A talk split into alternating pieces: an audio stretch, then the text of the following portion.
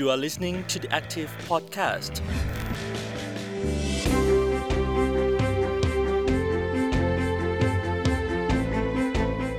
สวัสดีครับ ต้อนรับคุณผู้ฟังทุกท่านเข้าสู่รายการ The Active Podcast นะครับ กลับมาพบเจอกันอีกครั้งหนึ่งในช่วงที่สถานการณ์ทางการเมือง เกิดความเปลี่ยนแปลงขึ้น หลังจากที่สารรัฐธรรมนูญได้รับวินิจฉัยนะครับ เพื่อที่จะพิจารณาเกี่ยวกับสถานะการดำรงตำแหน่ง ของนายกรัฐมนตรีพลเอกประยุทธ์จันโอชา ว่าจะครบ 8 ปีหรือไม่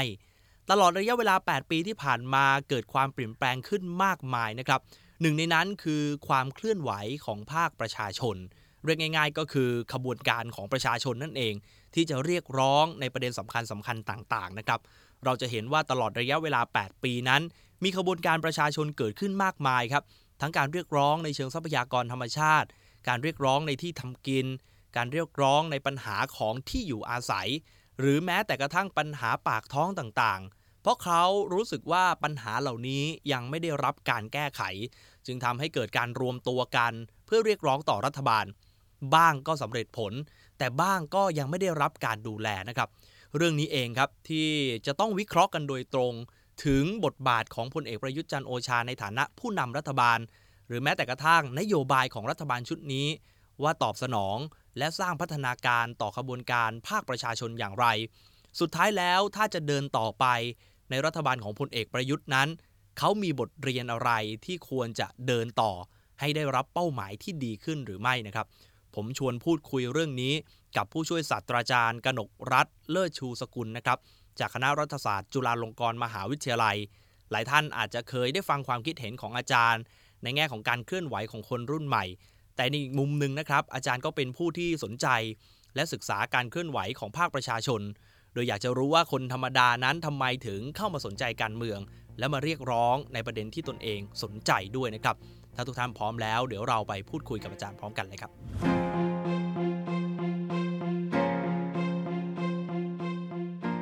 วนอาจารย์กนกรัฐคุยในช่วงที่วาระ 8 ปีของการดำรงตำแหน่งพลเอกประยุทธ์เนี่ยถูกพูดถึงนะครับแล้วก็มีประเด็นเกี่ยวกับการเคลื่อนไหวทางภาคประชาสังคม หรือของประชาชนที่เกิดขึ้นมาต่อเนื่องเลยอยากจะถามอาจารย์คำถามแรกว่า นิยามความหมายของกระบวนการภาคประชาชน หรือการเคลื่อนไหวภาคประชาชนเนี่ยอาจารย์มองคำนี้ยังไงบ้างเอ่อคำว่า ขบวนการภาคประชาชน การเมืองภาคประชาชนเนี่ยนะจริงก็ถกเถียงกันเยอะเนาะว่าแค่ไหนคือขบวนการภาคประชาชนใช่ไหมคะคนต้องเยอะเท่าไหร่หรือคนต้องเป็นคนแบบไหนทำกิจกรรมแบบไหน คือถ้าเอากว้างที่สุดที่จะทำให้เราเข้าใจว่าอะไรคือการเมืองภาคประชาชนกระบวนการประชาชนฉันคิดว่ามันคือการรวมตัวกันของคนจำนวนหนึ่งเนาะแล้วก็ทำกิจกรรมทางการเมืองเพื่อเรียกร้อง ข้อเรียกร้องทางการเมืองทางสังคมที่มีเป้าหมายร่วมกัน แต่ว่าไอ้เป้าหมายร่วมกันหรือว่าอะไรมันมันก็จะมีความแตกต่างหลากหลายได้นะคะไม่ว่าจะเป็นเป้าหมายอาจจะเหมือนหรือไม่เหมือนกันในบางคน แต่มีจุดร่วมบางอย่างเหมือนกัน เงื่อนไขหลักที่สำคัญก็คือการรวมตัวกันของคนธรรมดา ที่ปกติไม่ได้มีตำแหน่งทางการเมือง ไม่ได้มีบทบาททางการเมืองในโครงสร้างโดยตรง แต่เขามารวมกันเพื่อแสดงออกและเพื่อกดดัน เรียกร้องให้เป้าหมายที่พวกเขาต้องการร่วมกันเนี่ยประสบความสำเร็จ ซึ่งต้องบอกว่าส่วนใหญ่เวลาเกิดขึ้นของขบวนการภาคประชาชนเนี่ยนะคะมักจะเกิดขึ้นในช่วงที่รัฐไม่ตอบสนองต่อความต้องการของประชาชน ไม่ว่าจะรู้หรือไม่รู้ก็ตาม หรือรัฐดำเนินนโยบายผิดพลาดนะหรือรัฐเองเนี่ยไม่สามารถ ตอบสนองต่อสิ่งที่ประชาชนคาดหวังได้รัฐอาจจะไม่ได้ทำอะไรผิดนะ แต่ประชาชนมีความคาดหวังมากกว่าสิ่งที่รัฐทำก็อาจจะลุกขึ้นมา ซึ่งต้องบอกว่าการเกิดขึ้นของการเมืองภาคประชาชนบ่อยครั้งมันเป็นเพียงแค่จุดสุดสูงสุดของก้อนน้ำแข็ง the tips of the iceberg มันจะมีความไม่พอใจ ความเรียกร้องก่อตัวขึ้นก่อนหน้านั้นระยะหนึ่ง จนเกิดปัจจัยกระตุ้นให้คนออกมายืนบนท้องถนน แล้วท้ายที่สุดเมื่อมีปัจจัยหลายอย่าง เช่น วิกฤตครั้งใหญ่ การเกิดขึ้นของความรุนแรงที่ประชาชนยอมรับไม่ได้อะไรเงี้ยอาจจะเป็นปัจจัยที่ทำให้คนที่จากเดิมอาจจะแสดงออกเฉพาะบนโลกออนไลน์ หรือพูดคุยถกเถียงกันในกลุ่มเล็ก ๆ หรือแสดงออกผ่านงานศิลปะการออจัดกลุ่มคุยที่ไม่เป็นทางการ เขาก็ตัดสินใจออกมาร่วมกันบนท้องถนนอืมถ้าอย่างนั้นจุดร่วมของขบวนการภาคประชาชน อาจารย์มองว่าจุดร่วมที่สำคัญของของทุก ๆ ประเด็นมันมันคือเรื่องอะไรครับหงจะปฏิเสธไม่ได้จริงๆนะว่าในช่วง 8 ปีที่ผ่านมาเนี่ยจุดร่วมมันมาจากการรัฐประหารในปี 2557นะคะะว่ามันเป็นการเปลี่ยนแปลงรูปแบบการปกครองครั้งสำคัญอีกครั้งหนึ่งการเมืองไทยคือจากระบบที่มีการเลือกตั้ง มีนักการเมืองและผู้นำประเทศที่มาจากการเลือกตั้ง มาสู่การมีผู้นำประเทศที่อาจจะไม่ได้มาจากการเลือกตั้งโดยตรง หรืออาจจะไม่ได้มาจากการเลือกตั้ง แต่เป็นการยึดอำนาจ มันก็ทำให้หลายคนเริ่มตั้งคำถามเมื่อมีปัญหาต่อจากนั้นตามมา ไม่ว่าจะเป็นปัญหาทางเศรษฐกิจนะคะปัญหาคอร์รัปชันปัญหาความไม่เท่าเทียมกันปัญหาความรุนแรงที่เกิดขึ้นหลายคนก็จะตั้งคำถามต่อมาว่า เอ๊ะ มันเป็นเพราะการเปลี่ยนแปลงของระบอบนั้นหรือเปล่า เพราะฉะนั้นดิฉันคิดว่าจุดร่วมที่สำคัญของการเคลื่อนไหวใน 8 ปีที่ผ่านมา คือตั้งคำถามต่อระบอบที่ไม่มาจากการเลือกตั้งว่าปัญหาที่ต่างๆ ที่เกิดขึ้นหลังจากนั้นใน 8 ปีนั้นเนี่ยที่มามันมาจาก การเปลี่ยนแปลงในครั้งนั้นหรือเปล่า อืมมันจำเป็นถ้าเสริมประเด็นนี้นิดนึงคือมันจำเป็นไหมครับว่าขบวนการภาคประชาชนมันต้องตั้งคำถามกับระบบที่มันไม่ชอบทำเท่านั้น ไม่จำเป็นนะคะ คือต้องบอกว่าการเคลื่อนไหวทางการเมืองก่อนหน้านี้เนาะไม่ว่าเราจะเห็นนึกถึงตั้งแต่ 14 ตุลา 6 ตุลาพฤษภาธมิน สมัชชาคนจน กระบวนการเรียกร้อง การปฏิรูปการเมืองในช่วง 2540 นะคะ หรือเสื้อเหลืองเสื้อแดงเนี่ยจริง ๆ ตั้งคำถามไม่ใช่เฉพาะกับระบอบ แต่จริงๆตั้งคำถามกับตัวผู้นำตั้งคำถามต่อระบบราชการใช่ไหมคะ ตั้งปัญหา ตั้งคำถามต่อการเมืองท้องถิ่น ตั้งคำถามต่อภาคเอกชน ว่าสิ่งที่ทั้งหมดนี้มันเป็นที่มาของปัญหาที่พวกเขาเผชิญหรือเปล่า เพราะฉะนั้นคือถ้าถามว่าเวลาเกิดปัญหาขึ้นประชาชนที่ไม่ได้ทำงานบริหารประเทศก็ต้องตั้งคำถามว่าเอ๊ะปัญหามันอยู่ตรงไหนใช่ไหมนั้นในแต่ละช่วงเวลาเนี่ยการตั้งคำถามหรือการตั้งสมมติฐานว่า ใครคือที่มาของปัญหาเนี่ยค่อนข้างแตกต่างกันในแต่ละช่วงทางการเมือง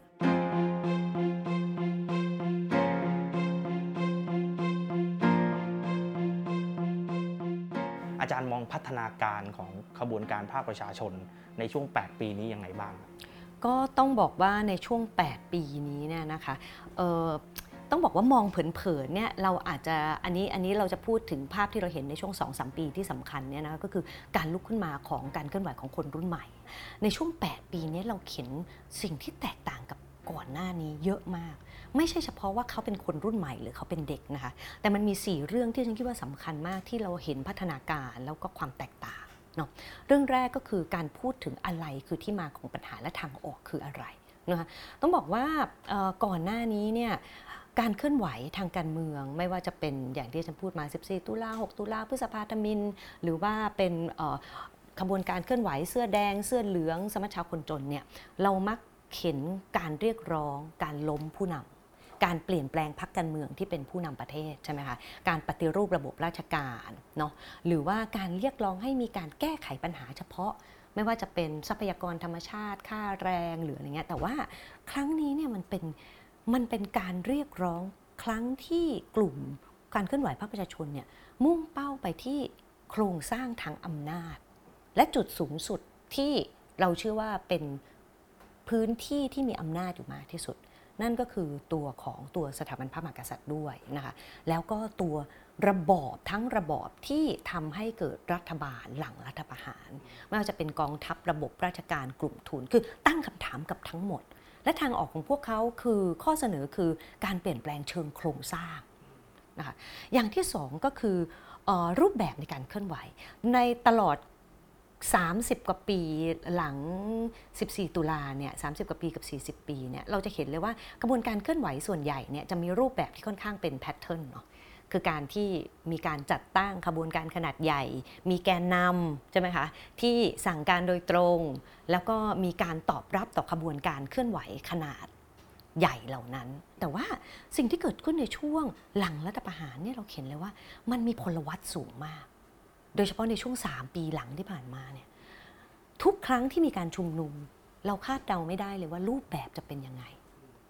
ทุกครั้งมีรูปแบบในการแสดงออกเชิงสัญลักษณ์ที่ไม่เหมือนกันเลย ประเด็นข้อเรียกร้องในรายละเอียดแตกต่างกันตลอดเวลาใช่ไหมคะแกนนำก็มีความหลากหลายมาก ไม่มีใครที่บอกเลยว่าใครเป็นแกนนำที่มีอำนาจมากที่สุดในการคุมทิศทาง เรื่องที่ 3 ก็คือตัวโครงสร้างอย่างที่ฉันบอกมันเป็นโครงสร้างที่ค่อนข้างหลวม แต่ละกลุ่มเนี่ยมีการจัดการมีแกนนำกลุ่มเล็ก ๆ เป็นของตัวเอง และที่สำคัญคือทุกคนมีความเชื่อว่าตัวเองเป็นแกนนำได้ เราไม่เคยเห็นม็อบแบบนี้มาก่อนนะคะเรียนทำวิจัยทั้งกระบวนการเสื้อเหลืองเสื้อแดงสมัชชาคนจนเนี่ยเราจะเห็นเลยว่ามันจะมีโครงสร้างที่ชัดเจนเนาะมีแกนนำมีกลุ่มพ่อครัวใหญ่ในสมัชชาคนจน มีกลุ่มแกนนำหลักชุด 1 ชุด 2 ในตัวพันธมิตร แล้วก็ในตัวกปปสใช่ไหมคะมี พักการเมืองที่มีความเชื่อมโยงกับพักอย่างชัดเจน อย่างพักไทยรักไทยเพื่อไทยกับขบวนการเสื้อแดงนะอันนี้มันแต่พอมาถึงม็อบนี้เนี่ยมันแตกต่างกันอย่างสิ้นเชิง มันเห็นภาพของม็อบที่มันกระจายอำนาจมาก ๆ แต่ก็มารวมตัวกันอย่างหลวมๆ ในบางช่วง แต่เมื่อถูกแกนนำถูกจับก็สามารถที่จะ restructure reorganize แล้วก็กลับมาใหม่ได้ นะอันเรื่องสุดท้ายเรื่องที่ว่ามีความสำคัญมากที่ไม่เห็นในม็อบไหนเลยก็คือพลวัตในการเรียนรู้ คือการเรียนรู้อะไร การเรียนรู้ประเด็นทางการเมือง คนพวกนี้ต้องบอกว่าเป็นคนที่อายุประมาณ 18ถึง28 อย่างเงี้ยคือเป็นคนที่ไม่เคยสนใจทางการเมืองมาก่อน ไม่ได้เป็นคนที่แบบโอ้ตื่นตัวตั้งแต่ 14 ตุลา 6 ตุลา แล้วยังเคลื่อนไหวต่อในพฤษภาธมินสมัชชาคนจนไม่ใช่ คนพวกนี้เพิ่งรู้จักการเมืองในช่วงข้ามคืน ในช่วงประมาณ 2 ปี 3 ปี โดยเฉพาะหลังมีการเลือกตั้งในปี 2562 Learning Curve ทางการเมืองของคนเหล่านี้เนี่ยความตื่นตัว การเข้าใจประเด็นปัญหาที่ไปไกลกว่าปัญหาของตัวเองนะคือแน่นอนเราจะเห็นอะม็อบเด็กเรียกร้องเรื่องทรงผมม็อบมหาวิทยาลัยเรียกร้องเรื่องค่าเราเรียนม็อบที่เอ่อเรียกร้องเรื่องรัฐธรรมนูญอะไรเงี้ยแต่ว่าการเรียนรู้ระหว่างกันแลกเปลี่ยนระหว่างกันเนี่ยมันเกิดขึ้นอย่างรวดเร็วใน ในสปีดที่เราไม่เคยเห็นมาก่อน เราไม่เคยเห็นขบวนการกว่าที่ขบวนการพันธมิตร จะอินทิเกรตตัวเองกับขบวนการชาวนา และยกประเด็นเรื่องชาวนาขึ้นมาเป็นประเด็นหลักของการเคลื่อนไหวเนี่ยโอผ่านไปหลายปีมาก ใช่ไหมคะหรือขบวนการเสื้อเหลืองไอ้ยเสื้อแดงกว่าที่จะ incorporate คนรุ่นใหม่ ประเด็นที่มัน radical อย่าง LGBT ประเด็นอะไรก็มันมันไม่เห็นการ integrate กันแบบนั้น แต่ว่าในม็อบในช่วง 3-4 ปีที่ผ่านมาเนี่ยเราเห็นเลยว่าการ incorporate กันระหว่างคนรุ่นใหม่ที่มีประเด็นเฉพาะของตัวเอง และข้อเรียกร้องที่แบบแหลมคมมาก กับการไปทำงานกับกลุ่มจนะ กลุ่มทรัพยากร กลุ่ม P move กลุ่มเคลื่อนไหวเราเห็นการทำงานที่อาจจะไม่ได้หลอมรวมเป็นเนื้อเดียวกันนะแต่การแลกเปลี่ยนเรียนรู้เร็วมาก แล้วในเชิงเทคนิคการ organize นี่ไม่ต้องพูดถึงคือมันมันแตกต่างกับก่อนหน้านี้มากนะคะเรนคิดว่าในช่วง 7-8 ปีในช่วง 8 ปีหลังรัฐประหารเนี่ยการเติบโตขึ้นความตื่นตัวทางการเมืองมันเป็นสปิริตอีกแบบหนึ่งอะถ้าจะได้พูดก็คือมันเป็นการเมืองภาคประชาชนอีกสปีชีส์หนึ่งอะ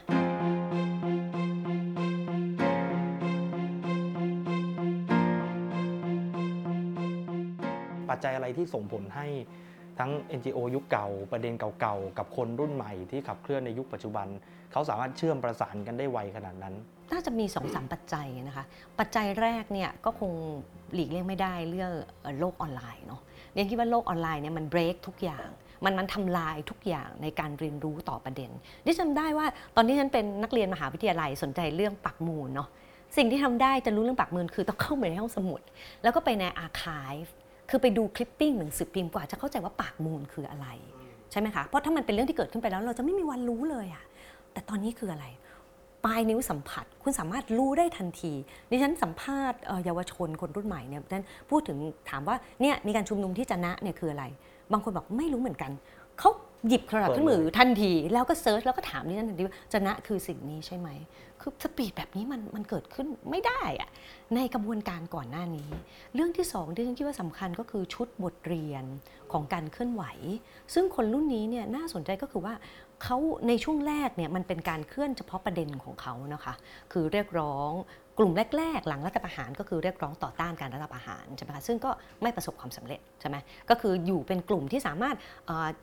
ดึงสื่อมาให้สนใจเขาได้ แต่ว่าในแง่ของเชิง Impact สร้างการเคลื่อนไหวขนาดใหญ่ของคนรุ่นใหม่เนี่ยไม่ประสบความสำเร็จนะพวกเขาเป็นแค่สับ culture กลุ่มหนึ่งในคนรุ่นใหม่ แต่การเติบโตขึ้น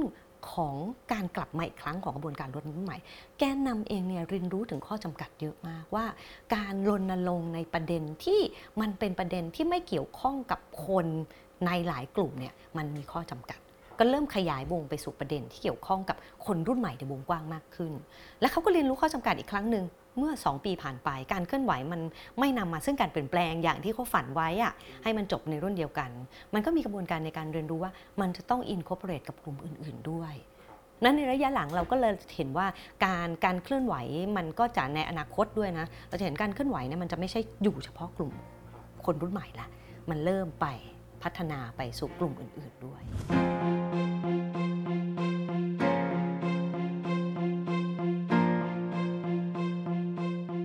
พูดถึงข้อเรียกร้องของขบวนการภาคประชาชนเนี่ย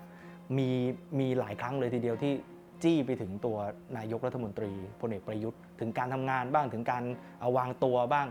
ทุก ๆ อย่างเนี่ยครับถ้ามองในแง่ปัจจัยของตัวบุคคลเนี่ยอาจารย์มองว่าพลเอกประยุทธ์ส่งผลต่อพัฒนาการของขบวนการภาคภาคประชาชนยังไงบ้าง ก็ต้องบอกว่ามีผลมากๆนะคะแต่ก็ต้องพูดถึงระระบบ นะคะโครงสร้างของรัฐบาลที่มีคุณประยุทธ์เป็นแกนนำซึ่งที่มาของตัวรัฐบาลหลังรัฐประหารเนี่ยที่มาเนี่ยมันมาจากปัญหาการเมืองภาคประชาชนใช่ไหมคะมันคือความขัดแย้งกันระหว่างขบวนการเสื้อเหลืองเสื้อแดงอันนี้พูดแบบหยาบที่สุดนะคะหรือขบวนการต่อต้านทักษิณกับขบวนการที่เรียกร้องเอ่อาจจะดำการอยู่ของคุณทักษิณหรือระบอบประชาธิปไตยก็ตามเนี่ยการต่อสู้กันเนี้ยมันทำให้เกิดรัฐบาล หลังรัฐประหาร คือรัฐบาลที่พยายามจะทำให้การเมืองภาคประชาชนยุติลง เพราะมองว่าการเมืองภาคประชาชนคือความวุ่นวายแล้วเพราะว่ามันเริ่มมีความขัดแย้งการเผชิญหน้าใช่ไหมเพราะฉะนั้นคืออิทธิพลแรกเลยของคุณประยุทธ์ก็คือทำให้ขบวนการภาคประชาชนสองขบวนการหายไปทันที ซึ่งเมื่อตั้งรัฐบาลแล้วเนี่ยดิฉันคิดว่าความสำเร็จในครั้งนั้นก็เป็นจุดเริ่มต้นให้รัฐบาลเชื่อว่าทำแบบนี้แล้วก็จะมีความสงบ ราะนั่นคือรัฐบาลเองก็ใช้วิธีการแบบนี้มาโดยตลอดนะคะซึ่งซึ่งถามว่ามันได้ผลไหมมันก็ได้ผลในบางช่วงจริง ๆ แต่เมื่อมันไม่ได้แก้ปัญหาที่ทั้งสองฝั่งเรียกร้อง ปัญหามันก็ยังคงอยู่ ประกอบกับเมื่อปัญหาใหม่มันตามมา ไม่ว่าจะเป็นความคาดหวังใหม่ ๆ ของผู้คนเมื่อโลกออนไลน์มันเติบโตมากขึ้น วิกฤตต่างๆ ที่เกิดขึ้นจากโควิด การลดการตกต่ำลงของเศรษฐกิจในช่วง 8 ปีที่ผ่านมา มันก็ทำให้เกิดการเรียกร้องของคนกลุ่มใหม่นะพอการเรียกร้องของคนกลุ่มใหม่เนี่ยปัญหาก็คือตัวคุณประยุทธ์เอง และตัวรัฐบาลเองก็ยังเชื่อแบบเดิม เพราะมันได้ผลนะคุณนึกออกไหมแต่ปัญหาก็คือว่าเมื่อปัญหาใหม่ ๆ มันปะทะกับปัญหาเก่าเนี่ยผู้คนได้รับผลกระทบจริง ๆ มากขึ้น มันไม่ใช่เฉพาะคนเสื้อเหลืองเสื้อแดงละตอนนี้มีคนรุ่นใหม่ ซึ่งกลุ่มใหม่ที่เราก็รู้อยู่แล้วว่าไอ้ first time voter เนี่ยมันคือคนเกือบ 10 ล้านคน ใช่ไหมเกิดการเติบโตขึ้นของกระบวนการภาคประชาชนกลุ่มใหม่ โดยเฉพาะคนรุ่นใหม่ ซึ่งเราปฏิเสธไม่ได้เลยว่า บทบาทและเครื่องมือในการแก้ปัญหาความขัดแย้งและการเมืองภาคประชาชนของรัฐบาลในช่วงก่อนหน้านี้ มันส่งผลกระทบทำให้เกิดการเติบโตขึ้นของกระบวนการภาคประชาชนคนรุ่นใหม่ คราวนี้ถ้าสมมติว่าจะต้องดำเนินต่อไปในรัฐบาลชุดเดิม ผู้นำคนเดิมเนี่ยอาจารย์มองว่าขบวนการภาคประชาชนได้ได้เรียนรู้หรือว่ามีบทเรียนอะไร เพื่อให้การต่อสู้ข้างหน้ามันมันทำได้ดีกว่านี้ไหมหรือว่าได้ประโยชน์ตามที่เขาต้องการมากกว่านี้เออยังคิดว่ามีอยู่ 3 บทเรียนเนาะที่ที่ที่ขบวนการภาคประชาชนหลังรัฐประหารเนี่ยได้เรียนรู้ อย่างแรกเนี่ยยังคิดว่าภายใต้ระบอบ หลังรัฐประหารและรัฐบาลที่มาจากการเลือกตั้งหลังการเลือกตั้ง 62เนี่ยยังคิดว่าอย่างหนึ่งในเชิงบวกที่มีต่อการเมืองภาคประชาชนก็คือหนึ่งเสียงสามารถเปลี่ยนแปลงได้ คุณอาจจะงงว่าทำไมถึงเสียงเปลี่ยนแปลงได้ เพราะว่าแม้จะมีหลังรัฐประหาร รัฐประหารแม้ว่าจะมีมาตรการในการที่จะควบคุมนะคะเสียงที่แตกต่างเนี่ยแต่ว่าปรากฏว่าไอ้ช่องมันทำให้คนหันไปหาช่องทางใหม่ ๆ ใช่ไหมไม่ว่าจะเป็นบนโลกออนไลน์ที่เห็นความสำเร็จในการยุติของ Single Gateway ถ้าเราจำกันได้ใช่ไหมคะครั้งนั้นก็ทำให้คนเริ่มเชื่อว่า เฮ้ย ภายใต้ระบอบแบบนี้จริงมันมีช่องทางอื่นนะ แล้วมันก็สามารถหยุดนโยบายนั้นได้จริง มันอาจจะแปลไปเป็นอย่างอื่นแล้วนะคะ แต่ว่าณจุดนั้นรัฐมนตรีว่าการกระทรวงไอทีก็ประกาศยุติจริง ๆ หลังมีการแอดแท็กบนเว็บต่างๆของราชการสองก็คือ การเกิดขึ้นของพรรคการเมืองพรรคใหม่ ที่มันไม่ใช่พรรคการเมืองรุ่นเก่าอะคือคือหลายคนจะยังไงชอบไม่ชอบพรรคอนาคตใหม่ หรือพรรคก้าวไกลในปัจจุบันก็ตาม แต่ว่ามันก็กระตุ้นให้คนรุ่นใหม่เชื่อจริง ๆ ว่าหนึ่งเสียงของเขาเปลี่ยนแปลงการเมืองได้ ในการเคลื่อนไหวบนท้องถนนเนี่ยมันอาจจะไม่นำไปสู่การเปลี่ยนแปลงเสมอไปใช่ไหม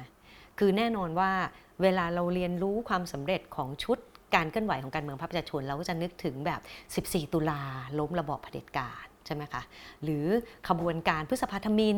ล้มการกลับมาของทหารใช่ไหมสมาชาคนจนซึ่งเติบโตแล้วก็เป็นบทเรียนครั้งสำคัญซึ่งเป็นจุดเริ่มต้นของการเคลื่อนไหวของภาคประชาชนหลังจากนั้นใช่ไหมหรือเราเห็นชัยชนะของกระบวนการปฏิรูปการเมืองใน 2540ขบวนการธงเขียว ซึ่งทำให้ได้รัฐธรรมนูญโซคอภาคประชาชนใน 2540 เนี่ย มันก็มันก็ทำให้บทเรียนความสำเร็จส่วนใหญ่อะแล้วก็ขบวนการเสื้อเหลืองและเสื้อแดงด้วยก็ต้องบอกว่า เป็นขบวนการภาคประชาชนที่ใหญ่โตที่สุดในประวัติศาสตร์การเมืองไทยอะไม่ว่าคุณจะชอบซึ่งกันและกันหรือไม่ก็ตามนะแต่ว่ามันมันมันเต็มไปด้วยภาพที่เห็นว่าการเมืองแมสเนี่ยมันอาจจะนำไปสู่การเปลี่ยนแปลงได้ มันไม่ได้เพราะอะไรหนึ่งข้อเรียกร้องมันต่างกันมาก ข้อเรียกร้องในการเปลี่ยนตัวผู้นำในการล้มรัฐบาล ในการได้ข้อเรียกร้องในการจ่ายค่าชดเชย ในการผลักให้นโยบายของรัฐตอบสนองต่อประชาชนในรายละเอียดเนี่ยมันเกิดขึ้นได้ แต่เมื่อข้อเรียกร้องของคนรุ่นใหม่ มันเป็นข้อเรียกร้องในการปฏิรูปโครงสร้างทั้งระบบ ในการทำลายระบบผูกขาดของกลุ่มทุน ปฏิรูประบบราชการที่พูดถึงการปรับงดงดประมาณกระทรวงที่มีพลังอำนาจมากอย่างกระทรวงสาธารณสุข กระทรวงศึกษาธิการอย่างเงี้ยมันเป็นเรื่องใหญ่มาก ใช่ไหมหรือการเสนอให้มีการปฏิรูปสถาบันกษัตริย์เนี่ยมันเป็นข้อเสนอที่มันเกิดขึ้นได้ยากมาก มันไม่ได้เกิดขึ้นง่ายๆสองก็คือเราก็ไม่เคยเจอรัฐไทยในช่วงไหนที่มีความเข้มแข็งขนาดนี้มาก่อน ทั้งในแง่ความกว้างและความลึก นี่ไม่ต้องพูดถึงงบประมาณนะคะและการความกลมเกลียวเหนียวแน่นของกลุ่มทุน ชนชั้นนำปีกอนุรักษ์นิยม ระบบราชการ มันไม่เคยเกิดขึ้นมาก่อน ประเด็นที่ 3 ที่ทำไมจึงไม่ประสบความสำเร็จเนี่ยดิฉันคิดว่ามันเป็นสิ่งที่พวกเขาเรียนรู้กันก็คือว่า การเคลื่อนไหวของเยาวชนเพียงอย่างเดียวมันไม่เพียงพอ ไม่มีมูฟเมนต์ไหนในโลกนี้ที่เป็นขบวนการเยาวชนโดดๆนะคะแล้วสามารถเปลี่ยนแปลงโครงสร้างทางการเมืองได้ แต่มันคือการที่ต้องทำงานร่วมกับขบวนการสาภาพแรงงานที่หลากหลายนะคะการไปทำงานกับพรรคการเมือง การทำงานกับกลุ่ม เรียกร้องในระดับรักย่ากลุ่มอื่น ๆ ซึ่งก็ตื่นตัวเติบโตเข้มแข็งไม่แพ้พวกเขา บทเรียนที่ 3 ที่ฉันคิดว่าสำคัญก็คือพวกเขาเรียนรู้แล้วว่ามันมีช่องทางอื่น ๆด้วยนะคะไม่ว่าจะเป็นการทำงานกับพรรคการเมืองใช่ไหมการรณรงค์ผ่านประเด็นต่างๆ ที่เป็นประเด็นเฉพาะ ซึ่งพอเริ่มต้นแบบนั้นเนี่ยไม่ว่าจะเป็นประเด็นเล่าสีรี LGBT มันเริ่มเห็นชัยชนะทีละนิด มันมันเห็นแล้วว่าในการผลักดันให้เกิดการเปลี่ยนแปลงเนี่ยมันไม่ได้เกิดขึ้นจากข้างบนลงล่างอย่างเดียว แต่เกิดขึ้นจากตรงกลาง แล้วทำให้เกิดการเปลี่ยนแปลงในระดับบน ก็อาจจะเป็นช่องทางในระยะสั้นด้วยนะคะแล้วก็การทำงานรณรงค์ด้านความรู้ การสร้างความเข้าใจ ก็เป็นอีกประเด็นหนึ่งที่ดิฉันคิดว่าก่อนหน้านี้ในการที่มีการเคลื่อนไหวบนท้องถนน ต่อเนื่องยาวนะมันอินเทนส์มากนะคะคือชุมนุมทุกอาทิตย์เนี่ยมันไม่มีมันไม่มีพื้นที่ในการขยาย ประเด็น และการเรียนรู้ไปสู่กลุ่มอื่น ๆ ที่ไม่ใช่เป็นคนที่แบบโอ้โหตื่นตัวทางการเมืองแบบเข้มข้น จนกล้าที่จะลงมาบนท้องถนนทางที่รู้ว่าตัวเองเสียเปรียบค่ะ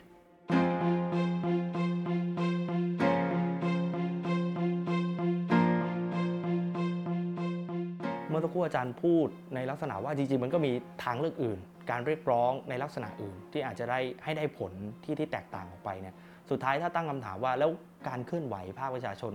มันยังจำเป็นในในสังคมหรือเปล่า ต้องบอกว่ายังจำเป็นอยู่มากนะคะ คือหลายคนอาจจะถามช่วงนี้เนาะทำไมม็อบแผ่วจ้างม็อบไปไหนอะไรอย่างเงี้ยยังคิดว่าม็อบเนี่ยยังไงก็ยังเป็นเรื่องที่จำเป็นอยู่ แต่จังหวะเวลาในการเคลื่อนไหวมันแตกต่างกันอย่างไร ต้องบอกว่าชัยชนะของแต่ละประเทศเนี่ยนะเวลาเราเห็นการเคลื่อนไหวของการเมืองพระประชาชนเนาะมันมีปัจจัยอะไรเยอะมากที่จะทำให้การเคลื่อนไหวชนะ นะคะเดนคิดว่ามันมี 4 พาร์ทที่สำคัญ ที่ขบวนการเคลื่อนไหวมีความสำคัญ 1. เราเรียกว่าเงื่อนไขตั้งต้นหรือ pretext condition นะคะรัฐบาลจะไม่รู้เลยว่าปัญหายังมีอยู่ดำรงอยู่ ถ้าไม่มีการชุมนุมประท้วง แน่นอนว่าสื่อก็เผยแพร่ใช่ไหมมีคนเขียนบนเว็บบอร์ด แต่มันก็จะถูกตีความหรือมองได้ว่า มันเป็นปัญหาของคนไม่กี่คน ใช่ไหมคะการชุมนุมประท้วงยังเป็นวิธีการในการสื่อสารกับตัวรัฐว่ามันยังมีความยังมีปัญหาอยู่นะ ซึ่งเรียนคิดว่าตอนนี้ภาพและตอนนี้เราเห็นการชุมนุมที่เกิดขึ้นบนลานคนเมืองใช่ไหมคะซึ่งมีตลอดเวลามีอยู่อย่างต่อเนื่อง ซึ่งดิฉันคิดว่ามันเป็นความต่อเนื่องที่น่าสนใจ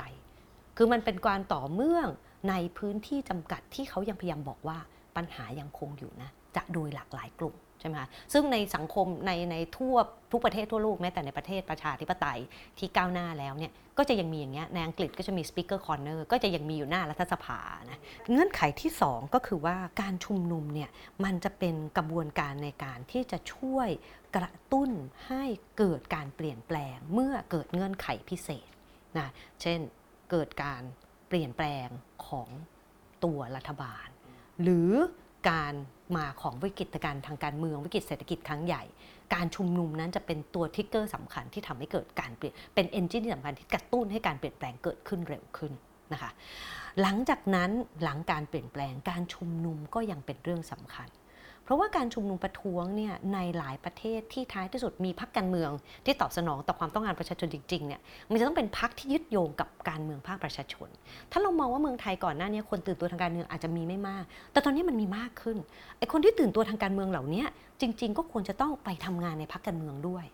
ทำไมต้องไปทำงานในพรรคการเมือง เพื่อที่จะไปกดดันในพรรคการเมืองของตัวเองนะคะเพื่อที่จะไปบะเอ่อเอ่อผลักดันให้ข้อเสนอแนะให้พรรคการเมืองต่างๆ มีนโยบายที่ตอบสนองจริง ๆหลายคนบอกว่าพรรคที่ตอบสนองกับประชาชน อาจจะเป็นพรรคเพื่อไทยอะไรอย่างเงี้ยแต่ว่าก็จะไม่ใช่มีการผูกขาดพรรคเดียวใช่ไหมก็จะต้องเป็นกลายเป็นทำให้พรรคเพื่อไทยก็จะต้องรู้สึกว่ามีคู่แข่ง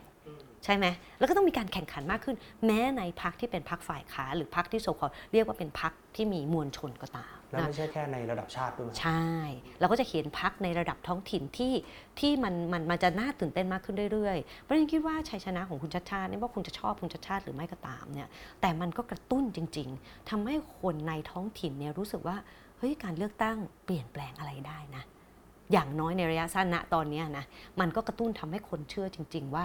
การชุมนุมทางการเมือง กับการมี พักการเมืองที่ตอบสนองกับประชาชนมันเป็นสิ่งที่ต้องเกิดคู่กัน คนที่ไปชุมนุมที่ลานคนเมือง ก็ยังไปกดดันคุณชัดชาติใช่ไหมไม่ไม่ใช่แปลว่าไปเพื่อไปเชียร์คุณชัดชาติเท่านั้น แต่ถึงไปเชียร์ก็ต้องไปเชียร์คุณชัดชาติเพื่อที่จะบอกว่า ถ้าคุณชัดชาติไม่ทำเราก็จะไม่เลือกคุณชัดชาติ ซึ่งดิฉันคิดว่าหลังจากการเคลื่อนไหวของการเมืองในหลังรัฐประหารมาเนี้ยดิฉันคิดว่ามันเห็นภาพที่น่าตื่นเต้นคือ มันเห็นภาพการตื่นตัวของคนจำนวนมหาศาล นี่คือคุณคิดดูคนในระดับรากหญ้าและคนชั้นกลางในเมืองและตอนนี้มีคนรุ่นใหม่อีกนั้นเราจะเห็นการเลือกตั้งในครั้งนี้เนี่ยเป็นการเลือกตั้งที่ มีคนที่มีความตื่นตัวทางการเมือง และมีความหวังกับการเลือกตั้งมากทุกฝ่าย ไม่ว่าคุณจะเป็นอนุรักษ์นิยม หรือคุณจะเป็นฝ่ายเสรีนิยมก็ตาม การเลือกตั้งครั้งเนี้ยมันจะเป็นการเลือกตั้งที่ทุกฝ่ายระดมกำลัง เพื่อที่จะสู้กัน ให้มันไปไกลกว่าการเมืองบนท้องถนน ซึ่งทุกฝ่ายเรียนรู้ว่ามันไม่ใช่ปัจจัยที่จะนำไปสู่การเปลี่ยนแปลงในระยะสั้นและในระยะยาวซึ่งถ้าจะส่งผลต่อขบวนการเคลื่อนไหวภาคประชาชนจริงๆเนี่ยในกลุ่มที่กำลังเคลื่อนไหวอยู่ก็ต้องมองหา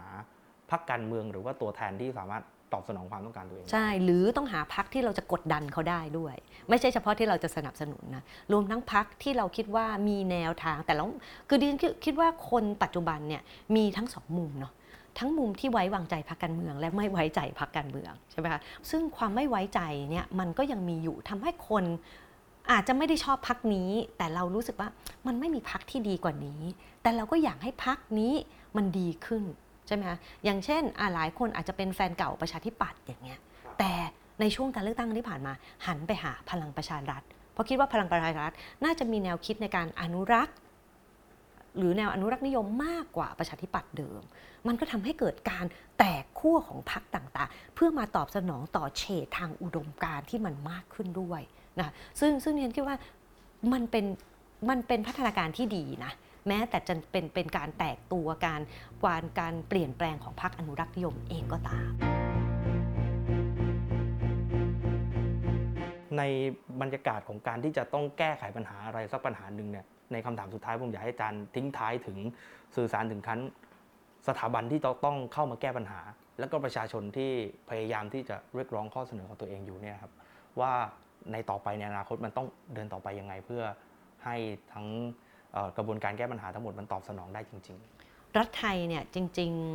ๆมีปัญหาที่สำคัญอันนึงมากๆของรัฐไทยคือความลักษณะ resilience เนาะ คือลักษณะที่ปรับตัวต่อโลกที่เปลี่ยนแปลง ในบางช่วงเนี่ยเราจะเห็นรัฐไทยปรับตัวได้ดีนะคะแต่ว่านี่คิดว่าหลังรัฐประหารที่ผ่านมาเนี่ยข้อจำกัดที่สำคัญก็คือการปรับตัวต่อโลกที่กำลังเปลี่ยนแปลง แม้จะเป็นรัฐอนุรักษ์นิยมนะดิฉันว่ารัฐอนุรักษ์นิยมที่มีอำนาจอยู่ต่อเนื่องยาวนานทั่วโลกเนี่ย มีลักษณะที่เป็นเรียกว่า competitive authoritarian คือเป็นระบบเผด็จการที่มีความสามารถในการแข่งขัน คือคุณจะไปพูดถึงรัฐจีน รัฐสิงคโปร์อะไรอย่างเงี้ยใช่ไหมคือคือเป็นรัฐเผด็จการแต่มีความสามารถในการปรับตัวตอบสนองต่อความต้องการของประชาชน อย่างล่าสุดนี้คือรัฐบาลสิงคโปร์นี่ผ่านนโยบาย LGBT อะคือคุณคิดดูคือเขารู้ว่าประชาชนในประเด็นเนี่ยอะไรคือปัญหา เพื่อที่จะอยู่ในอำนาจอะ รัฐที่เป็นรัฐอำนาจนิยมก็จะต้องพยายามที่จะตอบสนองต่อปัญหาและการเปลี่ยนแปลง การเติบโตขึ้นของโลกแบบทุนสตาร์ทอัพอย่างเงี้ย รัฐสังคมนิยมพรรคเดียวเวียดนาม มีนโยบายในการโอ้โหอัดฉีดเงินกับสตาร์ทอัพกับคนรุ่นใหม่จนมียูนิคอร์นอย่างเงี้ย แต่เรายังไม่เห็นการปรับตัวแบบนั้นของรัฐบาลหลังการรัฐประหารนะคะ เราเห็นแต่ความพยายามในการจะทะนุบำรุง สิ่งที่มันมีอยู่มานานและให้มีอยู่ต่อไป โดยที่ไม่คำนึงว่าการจะอยู่ต่อไปได้ของสถาบันที่ทางสังคมและการเมืองที่มีมาอยู่ยาวนานการปรับตัวเป็นเรื่องที่สำคัญมากๆ เรียนต้องบอกว่านับตั้งแต่การเติบโตขึ้นของกระบวนการต่อต้านทักษิณนะคะในช่วงทศทศวรรษ 2540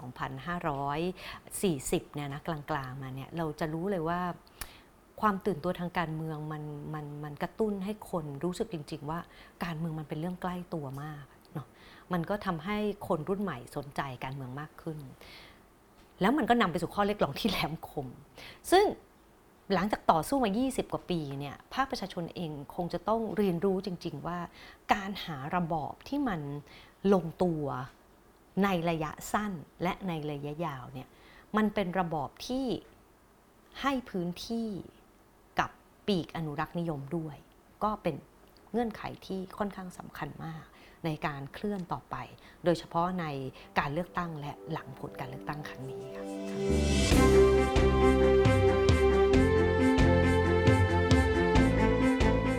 นี่คือบทวิเคราะห์ทั้งหมดนะครับที่เราได้พูดคุยกับอาจารย์กนกรัฐ ก็จะเห็นว่าไม่ว่าใครจะเข้ามาเป็นผู้นำรัฐบาลนะครับ สิ่งหนึ่งที่ปฏิเสธไม่ได้ก็คือข้อเรียกร้องของประชาชน เพราะแน่นอนว่าในทุกๆการเลือกตั้ง ประชาชนทุกคนนั้นเป็นผู้ที่มีสิทธิ์ลงคะแนนเสียงเลือกตั้ง หากพักการเมืองหรือฝ่ายการเมืองใดที่ตอบสนองต่อความต้องการของประชาชนได้